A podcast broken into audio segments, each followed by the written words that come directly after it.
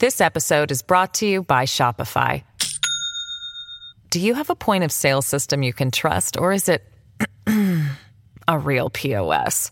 You need Shopify for retail. From accepting payments to managing inventory, Shopify POS has everything you need to sell in person. Go to shopify.com/system all lowercase to take your retail business to the next level today. That's shopify.com/system. Welcome to the New Books Network. Hello, everyone, and welcome to New Books in Anthropology, a podcast channel on the New Books Network. I'm Reagan Gillum, a host on the channel, and today I'm talking to Dr. Moises Lino e Silva, who is the author of the book Minoritarian Liberalism A Travesti Life in a Brazilian Favela, published by University of Chicago Press. Dr. Lino e Silva, welcome to the podcast. Oh, thank you so much for the invitation. Yeah, thank you for coming. And I'm really excited to talk about your book. And so, just to begin, I wanted to ask you a little bit about your background and let you introduce yourself to the listeners. Your book follows people living in a Brazilian favela as they kind of forge these experiences of freedom. And so, how did you come to write this book? Can you tell us about yourself and what got you interested in this topic? Great. Um, well, you know, I'm an anthropologist, um, and I did my master's and PhD in anthropology. But it's I think it's interesting and telling that for my undergrad, I did a lot of political science too, and so I see in this book um, an argument that also interests political scientists when it comes to the discussion on liberalism, but the way that I approach the topic is not typically the way that a political scientist would do but it's the way that an anthropologist would do. And by that, I mean, um, it's all the arguments are based on ethnographic research and they're based on me spending years in the shantytown in Brazil, and we call them favelas. Um, I moved to this one particular site in 2009, and the shantytown is one of the largest ones, and it's called Rocinha in the city of Rio de Janeiro. So when I got there to Rocinha, I was actually doing my PhD in anthropology. This book is based on my fieldwork that I did while I was doing my PhD.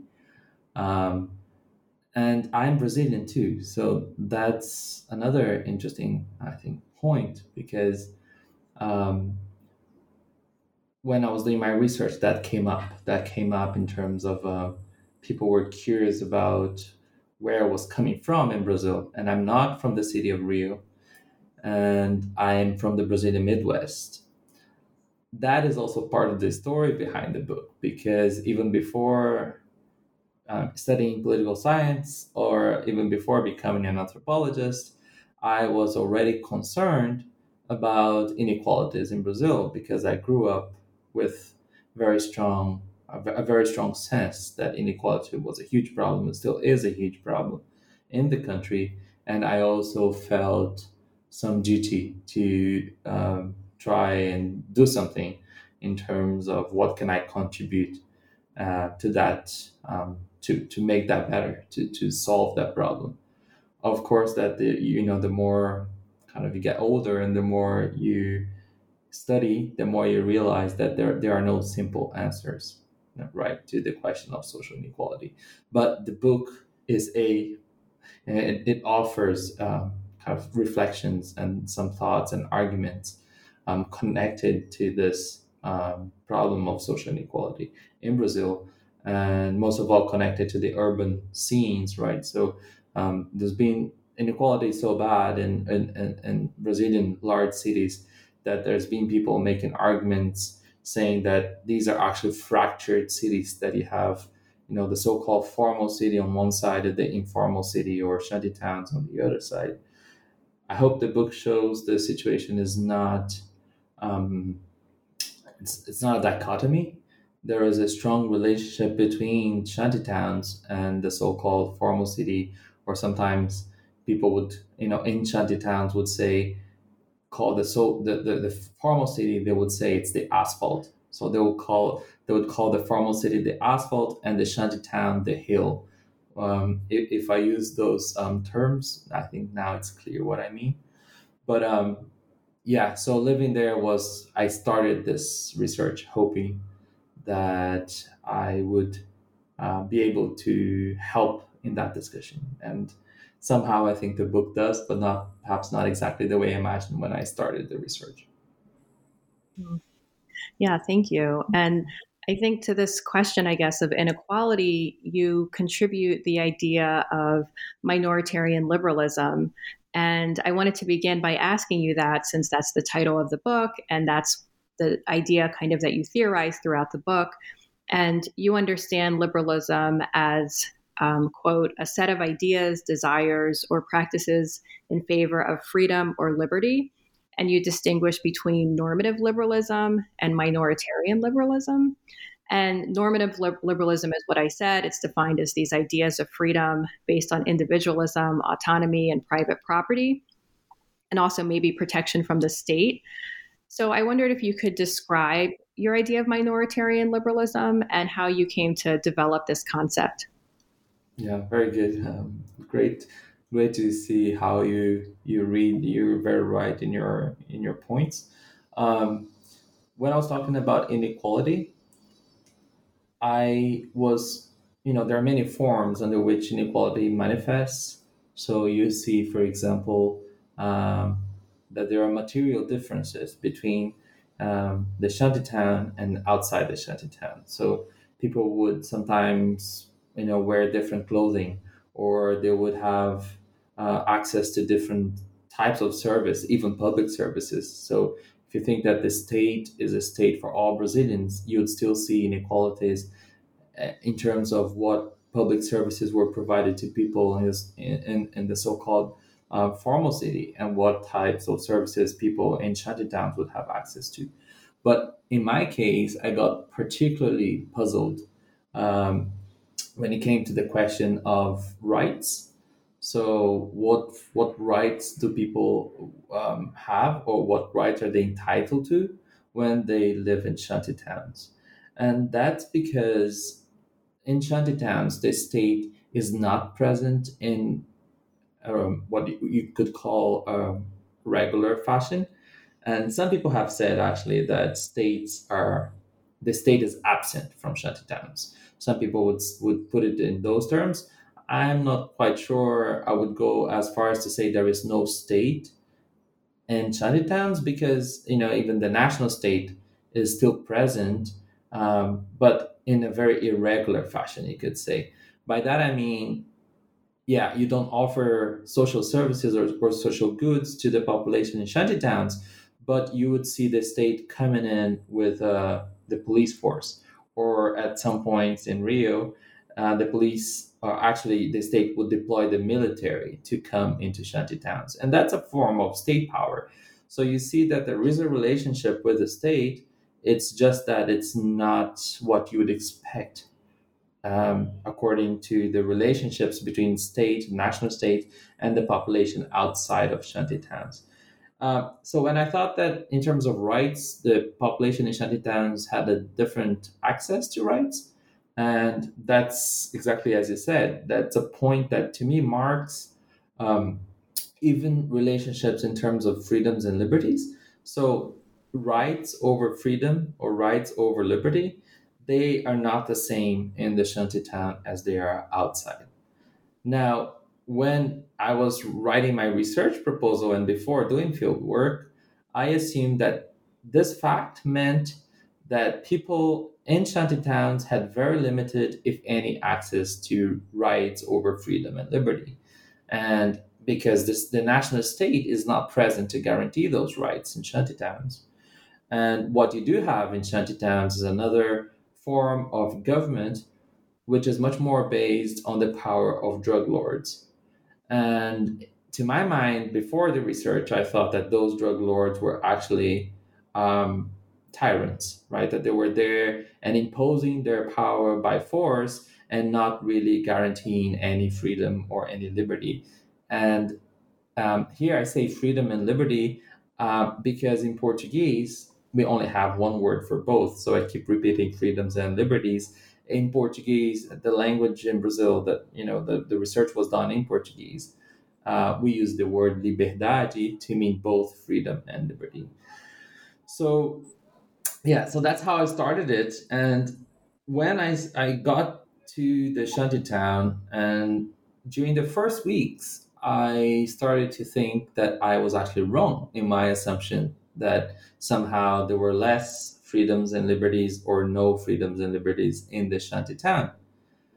What I encountered were forms or modes of freedom that I wasn't very familiar with. So, um, just to give you an example, um, the, the drug lords themselves, right? They established in shanty towns something they call the law of the hill or law of the favela. So, meanwhile, uh, outside the, the shanty town, you would have the law of order of the national state. And in shanty towns, the drug lords would have the law of the hill, which is something um, established by the drug lords, but also in negotiation with the population. Uh, what I didn't know was that, for example, in this particular shanty town, and it might not be the same for all shanty towns, there was a law of the hill that was meant to protect the liberties of the LGBTQ population. And I didn't discover this by looking at, you know, the constitution or there, there, there are no written kind of laws of the hill necessarily, but I experienced this as an anthropologist living with friends in a shanty town and friends that were LGBTQ.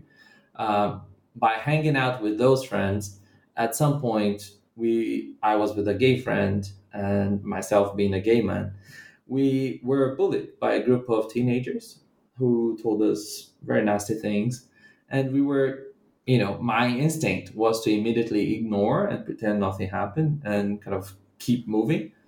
But my friend, who was from the shantytown, made a point of stopping and confronting the teenagers, the shantytown teenagers that had said um, horrible things. Uh, I was very surprised and afraid, to be honest, afraid of what could happen.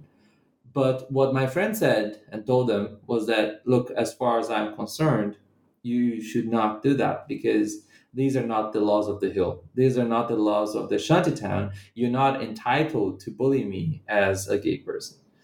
And I thought some, you know, some fight would happen, but the teenagers, the, the group of, you know, young guys, they went really quiet. And in a sense, I realized that what, what my friend was saying had weight, right? That it actually had traction in the shantytown. He could do that. And in fact, my friend had told them, um, do you want me to report you to the traffickers you know for what you're doing and if he would report the, the, the teenagers to the traffickers there would be some punishment there could be punishment and the laws of the hill included the whole apparatus of you know um, kind of judging case by case and then deciding on the punishment and sometimes the, the punishments were quite quite harsh and you know it could include for example capital um, penalty. So um, the guys went really quiet. But to me, what that showed was an example of a form of freedom um, that LGBTQ people had in this shanty town and that I did not imagine in advance before my fieldwork. And to me, when I start thinking of this is one instance, but the, the book is about many different forms or modes of those um, freedoms and liberties that are not the normative ones. What I call the normative ones, you're right about this the characteristics of individualism, um, the sense of um, state protection. But um, there's something more about normative liberalism is that most of those freedoms and liberties that come from the state are actually based on ideas of um, you know contractualism um, some philosophical positions uh, regarding this idea that we um, the state operates because we give up on some of our rights and freedoms to the state, and then the state will protect us in exchange. So this contract between people and the state, uh, imaginary somehow, but that is got manifested in, in our laws. Um, that is also part of what I call normative liberalism, the sense that we deal with freedom and liberty based on European philosophy, European uh, political theory. Of course, that the United States of America recently, um, they're you know people are deeply invested in this discussion on liberalism, and in fact, it's a major value even for the American Constitution. But originally, those ideas have a very clear um, kind of genealogy, and they relate very much to European philosophy and, and European political theory.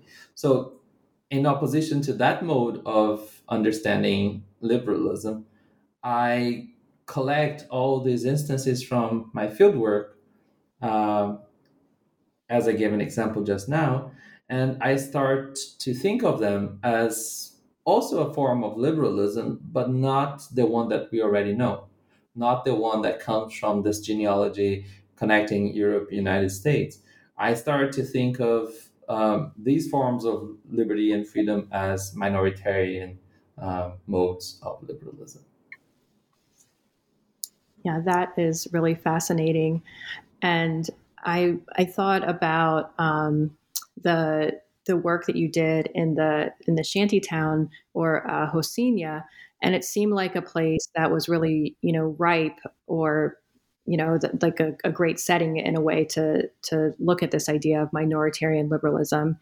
And so when I teach my students about favelas or shanty towns in Brazil, um, because I teach classes, of course, I'm an anthropologist as well, and so I teach classes about Brazil as well. And um, my students are always curious about day to day life in shanty towns or favelas. And sometimes I tell my students that, oh, life in a favela or a shanty town in Brazil is, you know, is similar in that, you know, people get up every day, they tend to go to work, they spend time with friends and family, etc. But there are some differences as well about the the space of the shanty town and maybe specifically Rocinha that seem to make it ideal for your project. And I think you you might have touched on this as well. You talked about the laws in the shanty town um, and the difference between the asphalt and the hill. But I wondered if there was um, anything else you wanted to say about Rocinha that you know seem to provide these conditions for minoritarian liberalism or just life in the favela in general. Right, that's a that's a very good way to put it. Life in shantytowns, I mean, they're not, um, you know, completely different from life in the asphalt, and that, I think that point is very important. Right, we don't want to give a sense of exoticism here. That's not the question, um, and for one reason, at least one, is that there is a constant movement of people from shantytowns to the asphalt all the time. Um, of course, that that's much more accurate in terms of people from shantytowns going to the asphalt, for example, to work uh, every day and coming back every day. And the opposite, people from the formal city coming to shantytowns, that is less frequent, right? That is seen as more difficult. We can talk more about that. But there is for sure this constant flux. And um, uh, so life in shanty towns is like you know it's not this um, it's not exotic in that sense. But there are differences. And it's very important that we acknowledge those differences and think about what those differences mean for people from shanty towns.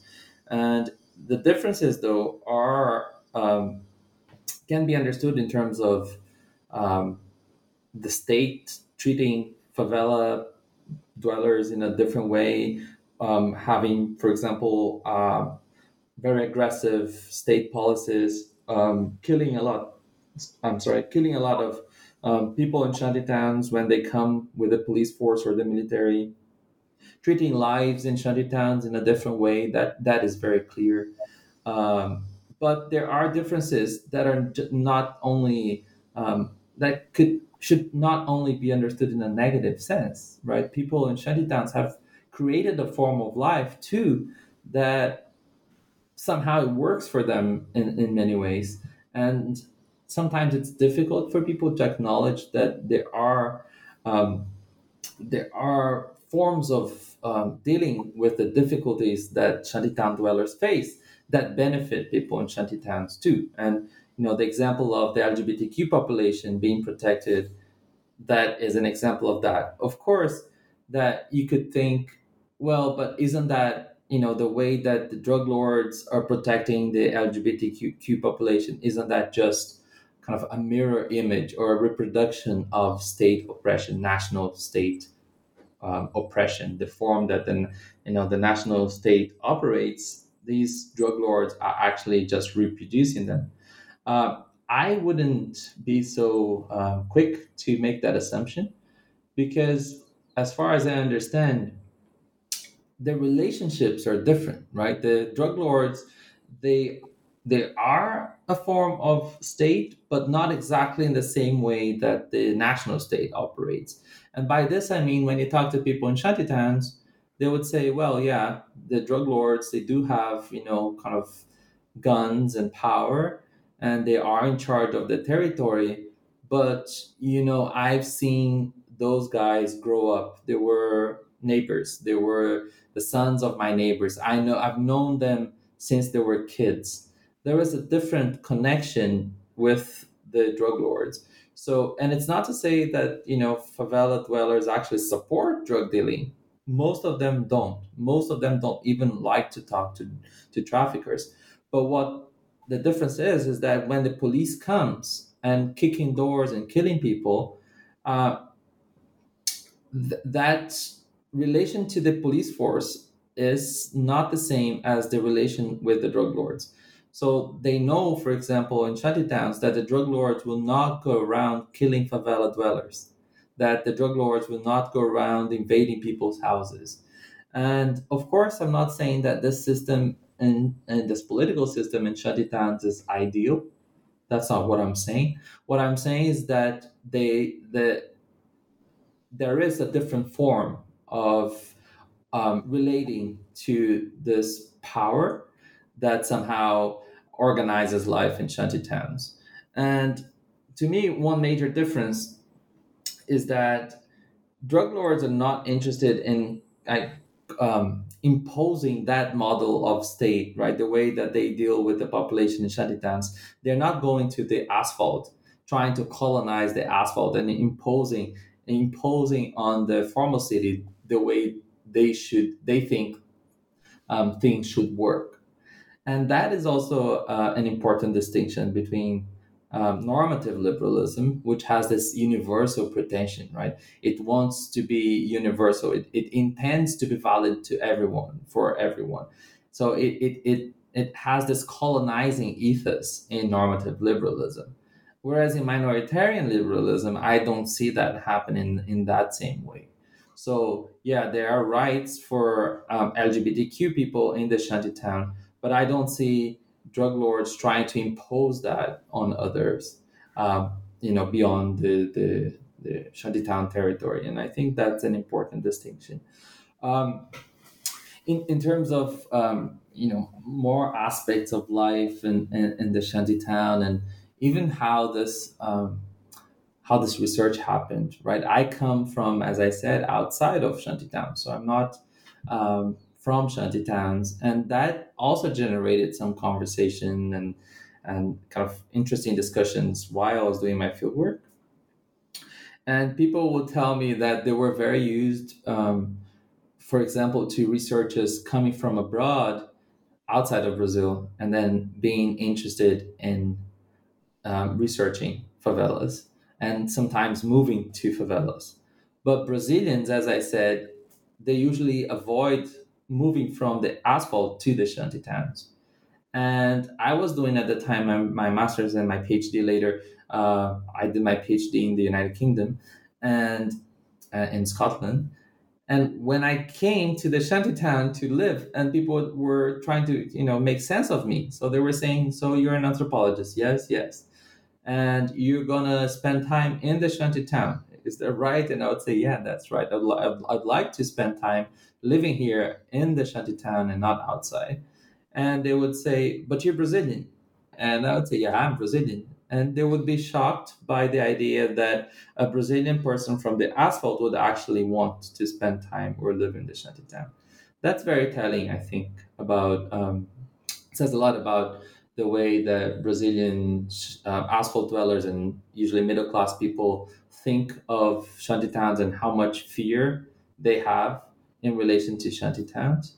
Uh, but it was also very, I think anthropology is very much about encounters, right? It's about relations and how different people come together and engage in a conversation that they can have.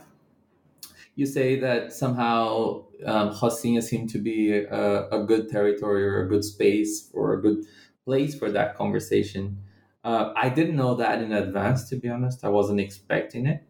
But what Rocinha does have that's different from some other shanty towns, it, it's a more unified um, territory and also more unified, perhaps, um, a group, right? So the the in power. When it, I said drug lords are in power, and there are different factions of drug lords in Brazil, but Rocinha it's usually under one group and under one faction and that is different from other shanty towns in Rio, where uh, the territory is a lot more um, divided. So, in in some ways, I think that probably helped, but um, there is something about life in shanty towns in terms of acceptance of difference. So, something my my friends would say in, in Rocinha is that, well, it's okay, you know, we're all different in a way. There are people here that are workers there are people that are migrants from the Northeast. There are there, there are people that do sex work, and you have anthropologists. So, so it's okay. It, there is a there is a diversity of people of groups in Rocinha, and somehow it's part of our um, understanding that we need to learn how to deal with difference, right? That we need to live together in this one shanty town, accepting and dealing uh, with the fact that people are different. And that to me, again, indicates some form of thinking um, people's uh, liberties and freedoms when they have to accept um, diversity. Somehow, diversity is established and it's a fact, and then people live together in that one territory and they have to deal with each other. Um, what's interesting is that when you think of the the drug lords and their factions, uh, there are different slogans, right? There are mottos for the drug factions, and for one of them, it's actually live and let live. So, uh, viva e deixe viver. So, in a way that you need to live your life and let other people live their lives too. And to me, that also indicates a special form or um, a particular way of understanding freedoms and liberties. So um, last last thing connected to your question and connected to this idea of the shantytown not being this exotic place. I'm not denying that normative liberalism also operates in shantytowns. So I'm not saying that the asphalt has normative liberalism and the shantytown only has minoritarian liberalism. That's not the case. The book makes the argument that even to think of a minoritarian form of liberalism that form of um, of understanding freedoms and liberties is actually in dialogue with normative forms of understanding freedoms and liberties, right? So this is actually a relational experience that people who live in shanty towns, who have consistently been denied their rights, who have actually, you know, some some people have the, their life um, jeopardized by by normative understandings of freedom and liberty, and they relate to that um, fact in a way that produces uh, difference, in a way that produces um, other understandings of freedoms and liberties, and in a way that um, it makes for minoritarian modes of liberalism. Now, those minoritarian modes are not the only modes uh, that exist in shanty towns. As you said, you know, most days of life in a shantytown, you wouldn't have to worry about, for example, the police invasions and all the um, kind of war scenes that sometimes they do happen, and you see them, right? You see them when you watch the news, and but if you think of movies, for example, uh, City of God, I don't know if people have seen the, that movie. it portrays life in shantytowns in a way that you know it's so extremely violent that it seems that every day of life in a sh- shantytown would be a war zone and i think that works well for the movie because it's almost like a western style bang bang kind of genre of movie but in daily life in Shanty shantytowns yeah there would be episodes of um, war and police invasion what people call invasion but not every day, not all the time. So there would be times in which you know that kind of um, explicit violence would be manifested, and some other times, most of the time, people were going to work, going to the household, coming back, watching TV, you know, eating with their friends, joking, you know. So uh, I think that's actually an advantage of doing what I proposed to my friends in the shantytown, which it was, yes, I'm Brazilian uh, I'm from the asphalt, but I would like to live here. And my friends had told me that another possibility would be to uh, for me to stay in, in the asphalt, living in the asphalt, and coming just to do interviews. And I thought that was a very interesting point from their perspective. But when you do that, you're you're not following daily life as it happens, right? You're not in the shanty town hanging out with people as it happens. So most of my research was actually based on you know sharing time and spending time i wasn't um, actually i wasn't concerned with interviews for the many you know first months that i spent in in Rocinha. i wasn't necessarily doing interviews for example i was hanging out i was spending time and i was getting to know different people and um, that's in fact how i met uh, Natasha Kellum, to whom I dedicate the book, and someone that's so important in the narrative arc of the book. I met her by chance. I met her because I, I was in the. Can I can I ask you about Natasha then?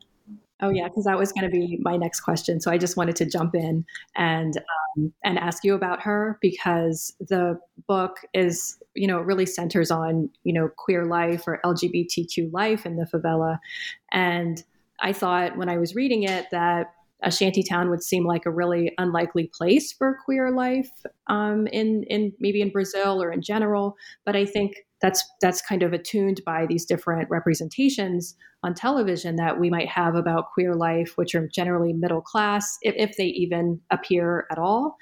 Um, and so, queer or or LGBT favela residents uh, seem like kind of an unlikely site of freedom but you really draw attention to your friend uh, who you were just talking about, Natasha Kellum uh, Buchan, um, who is a travesti and her life experiences. Um, and that kind of picks up on the subtitle of the book, A Travesti Life in a Brazilian Favela. And so I wondered um, if you could tell us then about your friend Natasha and uh, queer life and freedom in the favela. Yeah, excellent, because that's exactly as you notice so there's a transition from a title that's perhaps more theoretical, as in minoritarian liberalism, but then the subtitle is exactly uh, travesti life in a Brazilian favela, and I think it's very important to make that connection. How it's actually the as I was you know, just talking about, it's actually daily life, and it's um, sharing life with someone who self-identified as travesti in this Brazilian favela that made possible um, the discussion around minoritarian liberalism, right? So just to make sure that the, the direction of the research was from uh, daily life to um, some more theoretical arguments. Now, Natasha is someone that I met um, by chance, as I said, nearby my house. And she mesmerized me. She was um, very enchanting in a way. Um, I was a bit puzzled, and I had not spent time with someone self-identified as a travesti before. And perhaps we'll take some um, time here to discuss even the category travesti, which is not the same as transvestite in English. I think that's important and I kind of learned this in a hard way because um, when I was doing my PhD, I also had a chance of spending um, a few months actually doing uh, work at um, UC Berkeley. And when I was there, I was using the word travesti very uh, liberally. Uh, and, and, at some point, somebody actually talked to me and said, look, perhaps to keep using the word travesti is not acceptable anymore because it doesn't really um, kind of pay respect to transgender lives or transsexual lives. And I found that a little bit hard to understand at the time, but then I realized that we were talking about different things, right? Different categories. Um, I in the book sometimes I refer to travestis using the official definition by the Brazilian National Association of Travestis and Transsexuals. It's called ANTRA. And just to give you a sense of what the definition is, um, ANTRA says travestis are people who live a female gender construction opposite to the sex assigned at birth, along with a permanent female physical construction, and who identify in social, family, cultural, and interpersonal life through such an identity. So here you see that there is a very strong concern that to, to be a travesti is not something temporary. It's not cross dressing, for example, right? This is uh, usually bodies that were declared male at birth, and what they have is a female gender construction and a permanent one. So um, the extent to which people actually want to have, for example, sex reassignment surgery, that is very debatable. Um, perhaps another very uh, famous book that most people will know when it comes to the topic of travestis is Don Kulick's book called exactly Travesti. And mm-hmm.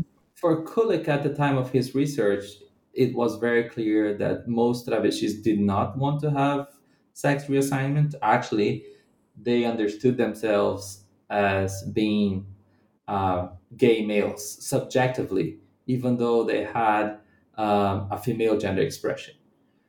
Uh, during my research, those certainties kind of um, got a little bit challenged in a way that, of course, Kulick's book was written many, many years ago, decades ago now. And, you know, the discussion will evolve and people will think differently. So I met some travestis that actually wanted to have sex reassignment surgery, but most of them didn't. And most of them were actually happy with their penis, and they would say that it was an important part of their life or their even their relationships with other people that uh, with men that they would have a penis. Uh, Natasha, so Natasha um, identified as a travesti, but even for her, that sense of permanence, what it means to be permanently uh, a female, um, to have a female gender expression in a permanent sense, was also a little bit uh, more flexible than the official definition says.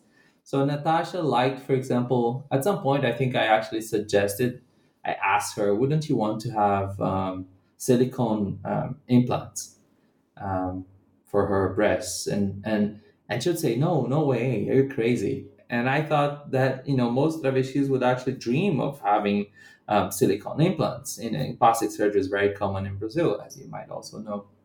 And she explained well in fact i don't want to have implants because i like the flexibility of some days um, displaying large boobs right? Um, and some days going out without almost no boobs. And I like to, in a way, what she was saying is that I like to have this flexibility, but also she liked the fact that people would look at her and kind of admire her changes. And she would say, you know, I like to shock. She would say something like this. I like to shock. I like I like this thing that people look at me and they are confused somehow. So then we start to balance the official definitions with different experiences, and we see how um, you know there's not one way of being a travesti either. We shouldn't homogenize uh, travesti lives, right? We shouldn't homogenize a category of people as it has been done in the past. I think um, in some some work. um, some different um, research uh, re- research materials and books and articles. Um, so let's not do that. And what the book, the way I try to respond to this challenge of how do you not homogenize is to uh, be very particular in my ethnographic descriptions and in my narrative. Uh, I follow Natasha's life because she became such a close friend and her experiences were so um, actually connected to this topic of freedom and liberty in different ways. So um, so far we've been talking a lot about sexuality and and uh, gender issues, but the book is not all about that. You'll see that um, some chapters I discuss a lot, um, a lot more kind of the political scene and drug lords. In some chapters, yes, we focus more on gender and sexuality, but you have, for example, a discussion about life in the Brazilian hinterlands because Natasha was a migrant from uh, the Brazilian Northeast to the shanty town. And that connection between the big cities in Brazil and the backlands, the hinterlands, uh, that's been very important, not only for the book in, in terms of there's a whole chapter discussing this connection, but also even for the idea of favelas right? The kind of the idea of how favelas came about in Brazil. It connects an event, uh, a rebellion that happened in the hinterlands of Bahia State, where I live right now, and from I'm speaking from Bahia. Uh, there was a rebellion called the Canudos War, and that rebellion uh, was violently, violently, violently crushed by the state uh, with the help of people that came from Rio at the time, because Rio was the capital for a while. Now it's Brasilia, but before it was Rio, and even before it was Salvador da Bahia, where I am right now. So Rio is the second capital, and people were dispatched right as soldiers to crush this rebellion, which wanted to declare independence from the state. And when they came back, they had been promised um, access to housing and that promise didn't come through at the time in Rio. And as a protest, people that fought the war in Canudos in the hinterlands started to squat and occupy land as a right over housing. So you see how, even historically, uh, there is a connection between the like Rio, the, the big cities, and the hinterlands. And most migrants that come to Rocinha actually come from the Brazilian Northeast. So I had to follow that um, kind of part of Natasha's life to understand what's the relevance of migration. How is migration related to ideas of freedom and liberty, for example? Um, and then some of the chapters will talk about um, the more perhaps religious aspects. Um, some chapters will talk about childhood and how we actually you know, have this normative sense of liberty, liberty and freedom for all. But when it comes to children, we usually think that kids are not really fully entitled to freedom and liberty, which is interesting to me. And it says a lot um, to. Um, there's a chapter that I discussed that because I met a group of kids that self declared queer, but they were kids, and, and some of them were very young. And you start to see that what shocked people about that group wasn't just the fact that they were queer, but also the fact that they were children, kids.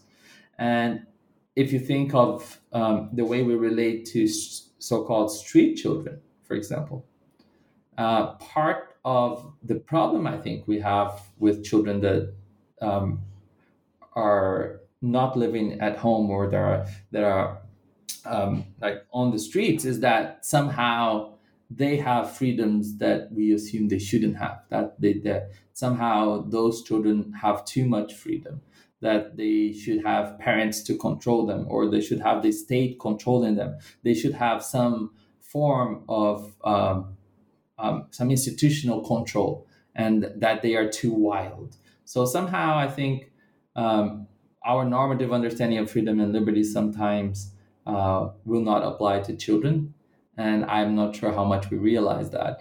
But in the book, for those kids that I met, it was an important aspect of their lives that they were almost, they were not, you know, exactly street children. They had families, but they spent most of their time on the streets of um, kind of hanging out in Rocinha and even outside of Rocinha.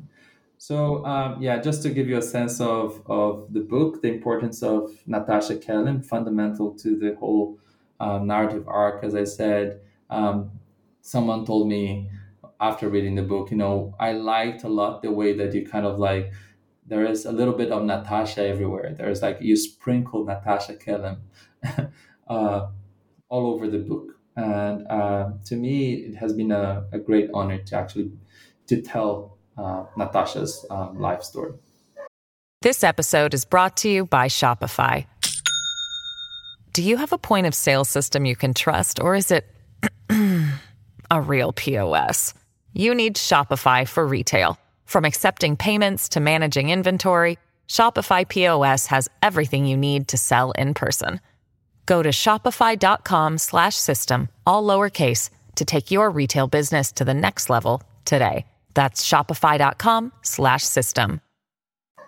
Mm-hmm. Yeah, the book is uh, very deeply grounded in uh, her, both her story, Natasha's story, but also the stories of the people who you you know really bring to life and describe in the book. And as you said, you focus on religion. You go to the Northeast. You go to um, Europe. I think Italy. The book is very um, expansive in looking at rights, right, and freedom that people are kind of eking out for themselves.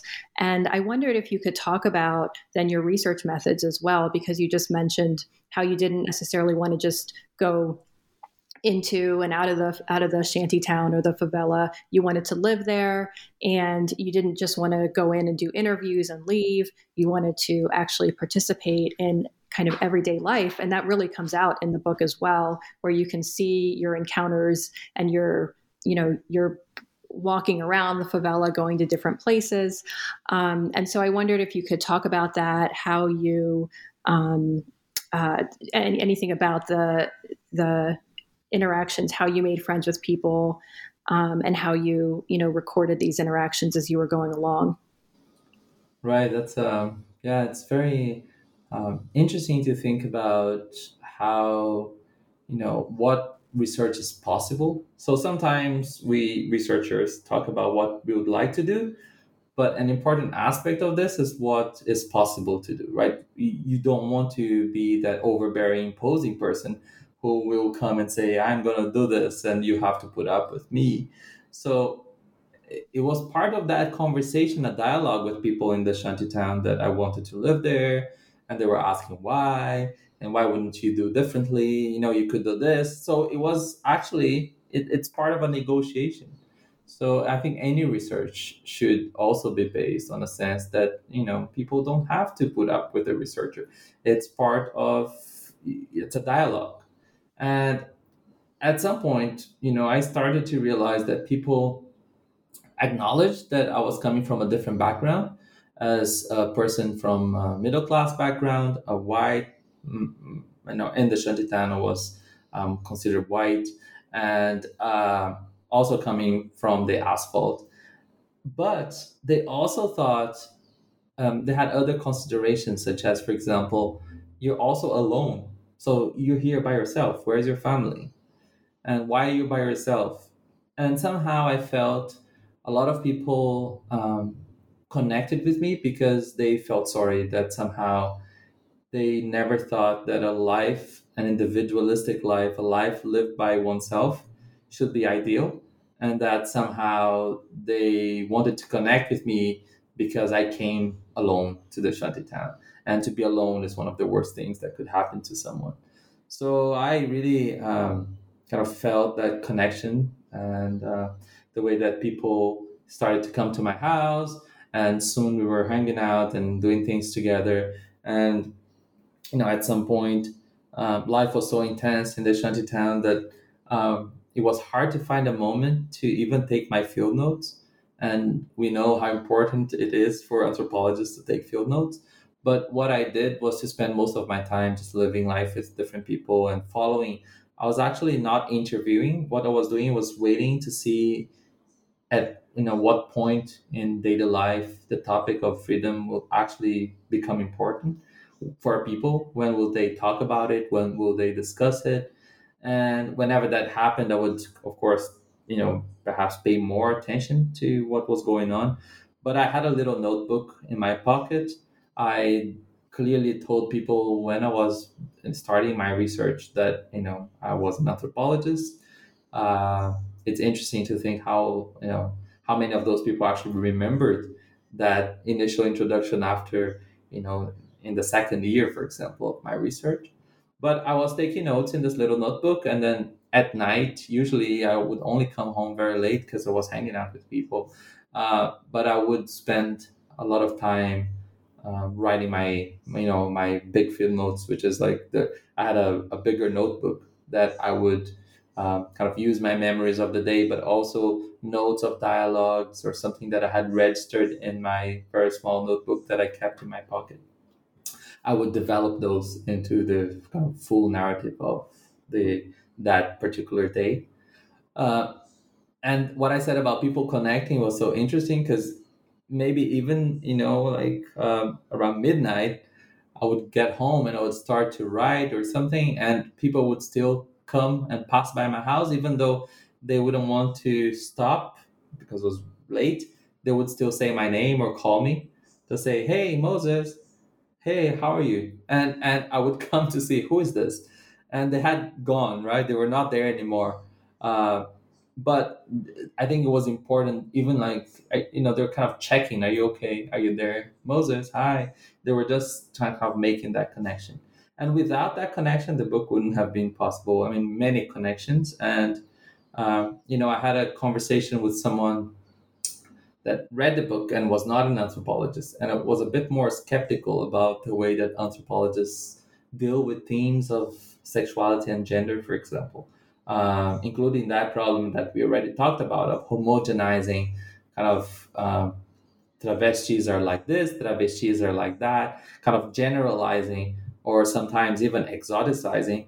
And I think something that came up from that conversation with this person more skeptical was that, in a way, what solves or helps to solve that problem is also this intimacy, right? So this this friendship. So more than just doing research, there was an element of um, relating with people based on kind of mutual interests or um, friendship, basically. And when the relationship, there, it, it's also, of course, as I said, I had told people that I was a researcher. But people you know usually it can be more than just one thing. Your relationship is not flat. You are a researcher to some extent but you can also be a friend and you can also be a neighbor and you can you know go with people to their church or you know there, there are different relationships that it's it's much more complex than we imagine and i think that complexity helps a lot in not flattening people's lives themselves. So not flattening what travestis are like. And that was important to me. Um, part of my concern with fieldwork, I must also say, comes from doing grad school in the United Kingdom, where fieldwork is, is still highly regarded and valued as a fundamental part of anthropological research. That, you know, the perhaps following the Malinowski kind of um, heritage, this idea of long, extended, uh, intense fieldwork as being fundamental for anthropological research. I got to the favela very much thinking that I should spend all my time there. And even my family, I said I'm from Brazil, uh, but from the Midwest, I wouldn't travel to visit them for a long time. You know, after starting fieldwork in Rio, I would tell them I cannot, I cannot just go and get out of the field. I'm doing field work. So for a long time, I really took that to an extreme, and I think it helps. I hope it, um, as you said, I hope it shows in the narrative too. Definitely. It definitely does. And I liked how you talked about these different relationalities and friendship. And when I taught, when I teach ethnographic research methods, sometimes we brainstorm ideas of terms that we can use to refer to people who were encountering um, in our research, you know, how we can refer to them when we when we write about it. And students usually come up with different terms like uh, you know, there's obviously the term informant, which you know anthropologists have used, but they'll come up with the term, of course, like participant, interlocutor. I've had a student say like comrade, um, but I also liked your term friend, and I and that kind of added to that to those terms that we can use. Um, a fascinating discussion, and I think it matters a lot. Definitely, definitely. And I took note of your use of the term friend and your discussion of friendship just now. Um, and so I think the the last question I'll ask you about the book is that you know you talk about how in the beginning of the book you went looking for oppression in the favela but you found freedom and you make these reflections at the end of the book about this relationship between anthropology and liberation and you call for us to understand the differences between a normative liberal anthropology and a minoritarian anthropology of liberation. And so I just wondered um, what, I guess, uh, if you had any reflections on this about the relationship between um, uh, kind of anthropology and, and this idea of a minoritarian anthropology of liberation. Yeah, sure. So, yeah, as I said, I first thought that my research, honestly, I thought my research would be ethnographically, um, it would be about registering or witnessing the lack of freedoms and liberties in the life of shantytown dwellers.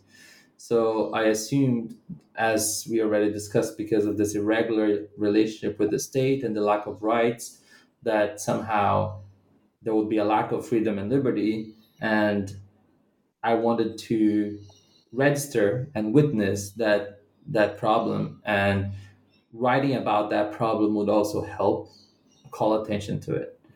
Now, as you said, I also had to rethink that project. And I think that's a good sign, actually, when anthropologists have to rethink their projects. Uh, that means that he didn't know the answer in advance before field work. And as I encountered more and more instances and modes of freedom and liberty, for example, and the kind of what you could call kind of religious aspects, I had not imagined, and it's not, it wasn't in my research proposal, how important, for example, the liberation services were for the evangelicals in the shantytown. So the evangelical churches in Brazil, but also in the shantytown sometimes they have special days that where you know that they're reserved for liberation services and spiritual liberation in that sense. So i did not anticipate that. And more complex than that those services are directly related to afro-brazilian religions and so that uh, there is a kind of a connection between the two that i explore in a chapter of the book now, I had not thought about those um, forms of liberation because I think I wasn't used to them, because I didn't know them, because the way I used to think myself of freedom and liberty was very normative. I used to follow what I had learned in terms of rights and the Constitution and how the state operates, guaranteeing some rights. And then I followed the, the standard, the normative understanding of freedom and the, the more normative understanding of liberation even though you know even as a gay person even as a as a person that has been excluded from normative liberalism but the way that most of my middle class friends deal with that question is to struggle for inclusion right struggle to be included in normative liberalism and that's what i think uh, a kind of a, a, liberal anthropology would do, right? You follow the values of normative liberalism. You kind of buy into the Eurocentric uh, mode of liberalism that also comes from the U.S., but you know, as as we discussed, it's very Eurocentric. And somehow you think that freedoms and liberties or liberalism should be exactly what we learned in political theory or we learned from the national state, we learned from philosophy, and we reproduce that those understandings of freedom and those understandings of liberty. And to me, that would be kind of the liberal anthropologist that goes to the field work, but is already um, kind of uh, limited. The understanding of what freedom and liberty could be um, sometimes is already limited by normative um, understandings. And there is a difference to me between being that anthropologist that actually buys into the liberal values, the what I've, I've been calling the normative liberal values, and wants to kind of somehow include people in those uh, in, in, that mode of liberalism, and someone that is actually still concerned with um, freedom and liberty, but is more concerned with the liberation of um, forms of freedom and liberty. And by that, I mean not all forms of freedom and liberty that exist. And that's clear from my ethnography. Not all of them follow the um, normative recipe. Not all of them follow the Eurocentric model. Not all of them follow the you know, American Constitution. And what do you do with those different forms of freedom and liberty? You could try to normalize them and you know f- fight for inclusion into a normative system, or we could do um, what what I propose, which is what I propose in the book, to kind of challenge the normative uh, mode of liberalism, to uh, destabilize our normative understanding of what liberalism is, to question, to decolonize uh, our Eurocentric understandings. And to my mind, when you do that, what you're also doing is fighting for the liberation of um, other forms of existence, right? So we are not trying to normalize um, experiences of freedom and liberty anymore. What we're trying to do is, in the book, at least what I propose, is to theorize those liberties and freedoms that are not normative and put them on a par, on a level, right, symmetrically uh, in relation to those theories that come from philosophy and political theory that we already know. We theorize experiences from the shantytown, experiences of diversity, and you know put them in this dialogue, calling them minoritarian forms or modes of liberalism, but not shying away from the discussion of um, um, the kind of the liberal debate. But there is a difference between uh, entering the liberal debate from a perspective of a norm, normalizing perspective and entering the liberal debate by challenging, destabilizing, decolonizing, trying to rethink liberalism, um, actually not letting um, the more consolidated forms of liberalism go unquestioned. But anthropology offers this opportunity to question liberalism, to ask if it could be um, expanded, if it could be changed, if it if it could be um, something else than what it is right now, because under its normative kind of mode, we know that liberalism is very problematic. So we don't have to be the liberal anthropologists, but I think anthropologists need to have a strong commitment to liberation in different forms. I hope I hope that explains. Yeah, and that's that's very well said. I like that. Have a commitment to liberation um, in different forms. That is uh, very important. And so, uh, the final question, I guess, is about now that minoritarian liberalism is out in the world. Um, what are you working on next? Do you have any upcoming projects on the horizon, or um, anything you're working on now? Yeah, thank you. Actually.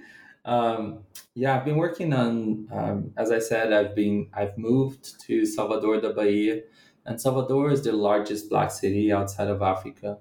Um, in the book Minoritarian Liberalism, there is a chapter that I said I discuss um, Afro Brazilian religions, and there's an encounter that I start to describe there that would actually lead me to my current project. Um, there is a moment that I go to uh, an Umbanda, an Afro Brazilian ritual and uh, in, in, which you know there there's a lot of um, kind of possession happening, and a spirit tells me that I would come to know a lot more about their religion. That I would, you know, it, uh, uh, it was something to the effect that I would know the truth of what I was seeing somehow well, I didn't that day. Nothing much happened, so I was a bit disappointed. I thought that something, you know, something would be disclosed to me that one day, but in fact, over time, I I come, came back to different Afro Brazilian um, ceremonies and and rituals, and uh, I had some readings. You know, the cow, people in Afro-Brazilian religion sometimes they use cowries or seashells for fortune telling divination. Um, and I was part. I, I, I had some divination sessions, and um, the messages came saying that yes, you know, you you have a commitment to um, Candomblé, which is one of the Afro-Brazilian religions, and I kept following that, kind of tracing those um, those leads, kind of seeing where that would take me, and I ended up living in Salvador, which is the kind of the capital. You know, sometimes people call Salvador um, the Black Rome, and not only in reference to Catholicism, but mainly in reference to uh, the it's the Rome for Afro-Brazilian religions, right? Um, it's the, the uh, it's the center of Afro-Brazilian religions in Brazil. So I ended up living here, and I was initiated in Candomblé. So part of the new new research um, tells what happened after um, this book in terms of being initiated and taking part in not only in Candomblé, but I started to travel a lot to Nigeria because the Yoruba were very important in establishing uh, Afro-Brazilian religions, the Yoruba people from Nigeria. So I kept I kept going to Nigeria. I was initiated in Nigeria.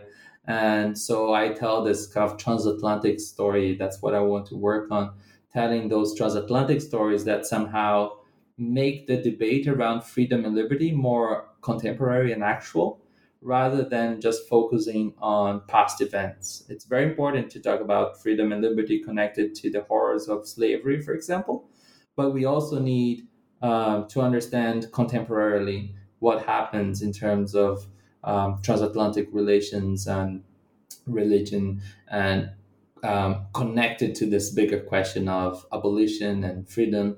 Uh, so um, currently, I've been trying to think about um, of those questions in in uh, ethnographic terms. So using my experiences over the past, let's say, seven years, I think already that I've you know I've been initiated in Candomblé and, and using those experiences to think questions of freedom and liberty.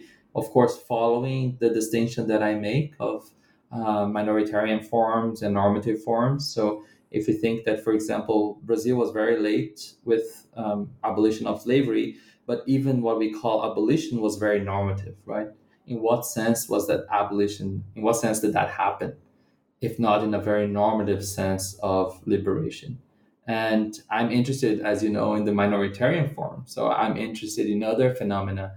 And just to give you a very short example, and uh, uh, uh, you know, researchers have discussed how even the very idea of spirit possession or the possession by divinities, Afro-Brazilian um, in Afro-Brazilian religions, it's very important in challenging this sense of self-governing individual that somehow you know in normative liberalism we have the right to own property but we should also own ourselves as individuals and take control of ourselves uh, look after ourselves. This individualism and thinking about the self as property is very strong in normative liberalism. But what happens in Afro Brazilian religions is that individuals or people are taken over by other forces more than human forces, right? And in that, in some sense, that moment of being um, taken challenges exactly the the narrative of the self-possessed individual and that has been discussed but to explore that ethnographically and and the consequences of that to our understandings of freedom liberty um, in this context of afro-brazilian afro-brazilian religions and kind of cross cross atlantic relations i think uh, will be very interesting yeah, so we will definitely look out for that, and that will be very interesting. I'm looking forward to that myself. Um, so I've been speaking with Dr. Moises Lino e Silva, the author of the book Minoritarian Liberalism, A Travesti Life in a Brazilian Favela, published by the University of Chicago Press. Thank you so much for writing this book and for sharing it with us on the podcast. Thank you very much. I really enjoyed um, this interview, and uh, your questions were very thoughtful, and I'm deeply, deeply thankful.